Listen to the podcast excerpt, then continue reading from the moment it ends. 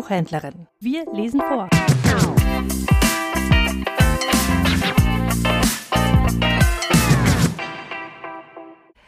Der Wichtel beim Fettkrämer. Ein Märchen von Hans Christian Andersen.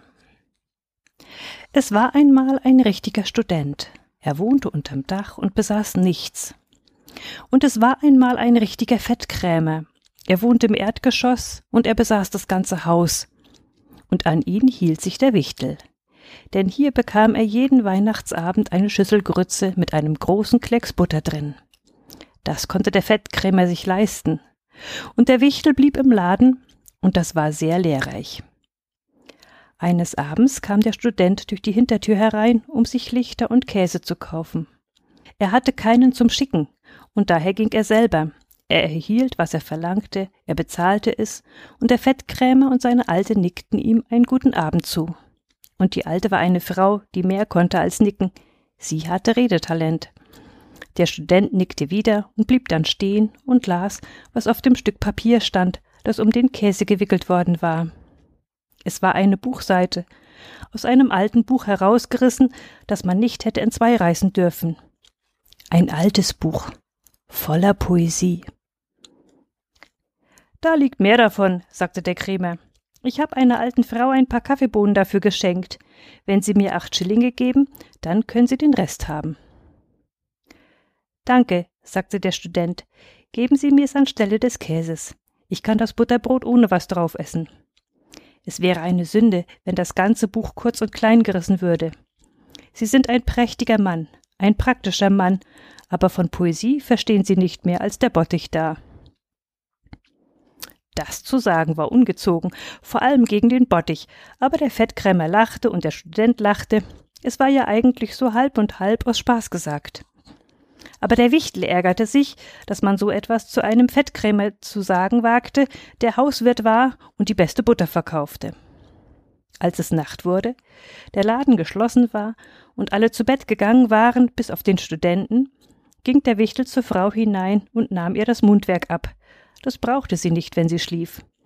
Und wo in der Stube er es immer einem Gegenstand aufsetzte, da erhielt dieser die Sprache, konnte seine Gedanken und Gefühle genauso gut ausdrücken wie die Frau, aber das Mundwerk konnte nur einer zur Zeit haben, und das war ein rechter Segen, denn sonst hätten sie alle gleichzeitig geredet.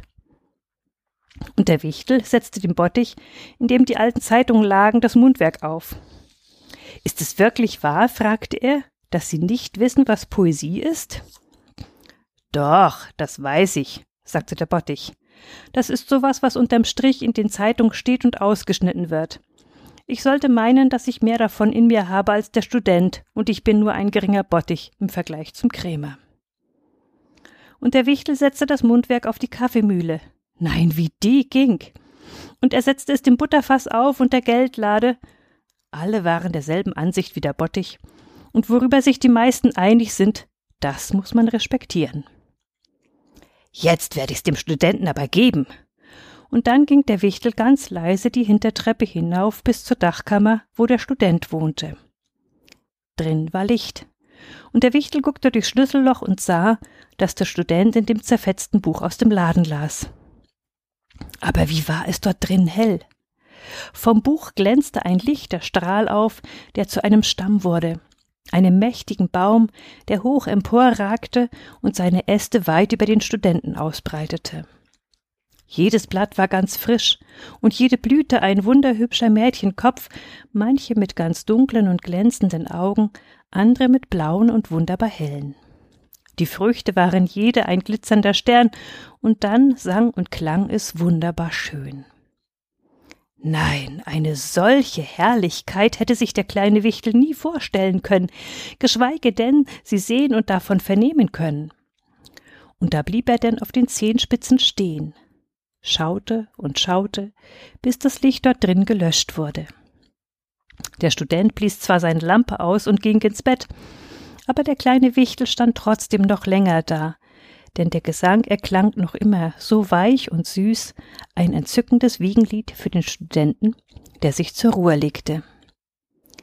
Hier ist es großartig, sagte der kleine Wichtel. Das hätte ich nicht erwartet. Ich glaub, ich bleib beim Studenten. Und er überlegte und überlegte mit Verstand, und dann seufzte er. Der Student hat keine Grütze. Und dann ging er, ja, dann ging er wieder zum Fettkrämer hinunter, und es war gut, dass er kam, denn der Bottich hatte das Mundwerk der Alten fast aufgebraucht, indem er von einer Seite alles aussprach, was er in sich hatte, und nun war er eben dabei, sich umzudrehen, um von der anderen Seite dasselbe von sich zu geben, als der Wichtel kam und der Alten das Mundwerk wiederbrachte. Aber der ganze Laden, von der Geldlade bis zum Kleinholz, hatte von jetzt ab dieselbe Meinung wie der Bottich. Und sie achteten ihn in solchem Maße und trauten ihm derart viel zu, dass sie, wenn der Fettkrämer von nun an aus seiner Abendausgabe der Nachrichten Kunst- und Theaterbesprechungen vorlas, glaubten, die kämen von dem Bottich. Aber der kleine Wichtel saß von nun an nicht mehr ruhig dabei und hörte all der Weisheit und Vernunft da unten zu. Nein, sobald das Licht aus der Dachkammer schimmerte, war es, als wären die Strahlen dicker Ankertrossen, die ihn nach oben zogen, und er musste hin und durchs Schlüsselloch gucken, und dort war er von einer Erhabenheit umrauscht, die wir angesichts des wogenden Meeres empfinden, wenn Gott im Sturm darüber hingeht. Und er brach in Tränen aus, er wusste selber nicht, weshalb er weinte, aber in diesem Wein lag etwas so Köstliches. Wie unvergleichlich schön musste es sein, mit dem Studenten unter dem Baume zu sitzen. Aber das konnte nicht sein. Er war froh über das Schlüsselloch. Dort stand er noch immer auf dem kalten Flur, als der Herbstwind durch die Bodenluke blies und es so kalt, so kalt wurde. Aber das spürte der Kleine erst, als das Licht drin in der Bodenkammer ausging und die Klänge im Winde verhallten. Uah! Nun fror er und kroch wieder in seinen warmen Winkel. Hier war es angenehm und mollig. Und als die Weihnachtsgrütze mit dem großen Klecks Butter kam, ja, da war der Fettkrämer der Beste. Aber mitten in der Nacht erwachte der Wichtel durch ein fürchterliches Gepolter an den Fensterläden. Leute donnerten von draußen dagegen, der Wächter pfiff, es war ein großes Feuer ausgebrochen, die ganze Straße stand in hellen Flammen. War es hier im Haus oder beim Nachbarn? Es war ein einziges Entsetzen. Die Krämeralte war so bestürzt, dass sie ihre goldenen Ohrringe abnahm und in die Tasche ihres Kleides steckte, um wenigstens etwas zu retten, und der Fettkrämer lief, seine Obligationen zu holen, und die Dienstmagd lief nach ihrem seidenen Umhang, den konnte sie sich leisten. Jeder wollte das Beste retten, und das wollte auch der kleine Wichtel. Und mit ein paar Sätzen war er die Treppe hinauf und drin beim Studenten der ganz ruhig am offenen Fenster stand und sich das Feuer anschaute, das im Nachbarhaus wütete. Der kleine Wichtel ergriff das wundervolle Buch auf dem Tisch, steckte es in seine rote Mütze und hielt diese mit beiden Händen fest. Der beste Schatz des Hauses war gerettet. Und dann rannte er los, ganz bis aufs Dach hinaus, ganz den Schornstein hinauf, und dort saß er, von dem brennenden Haus gegenüber beglänzt, und hielt mit beiden Händen seine rote Mütze fest, in welcher der Schatz lag. Jetzt erkannte er seine Gesinnung, zu wem er eigentlich gehörte.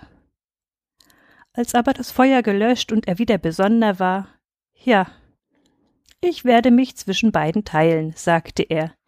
Ich kann der Grütze wegen den Fettkrämer nicht einfach aufgeben. Und das war durchaus menschlich. Wir anderen gehen auch zum Fettkrämer, der Grütze wegen.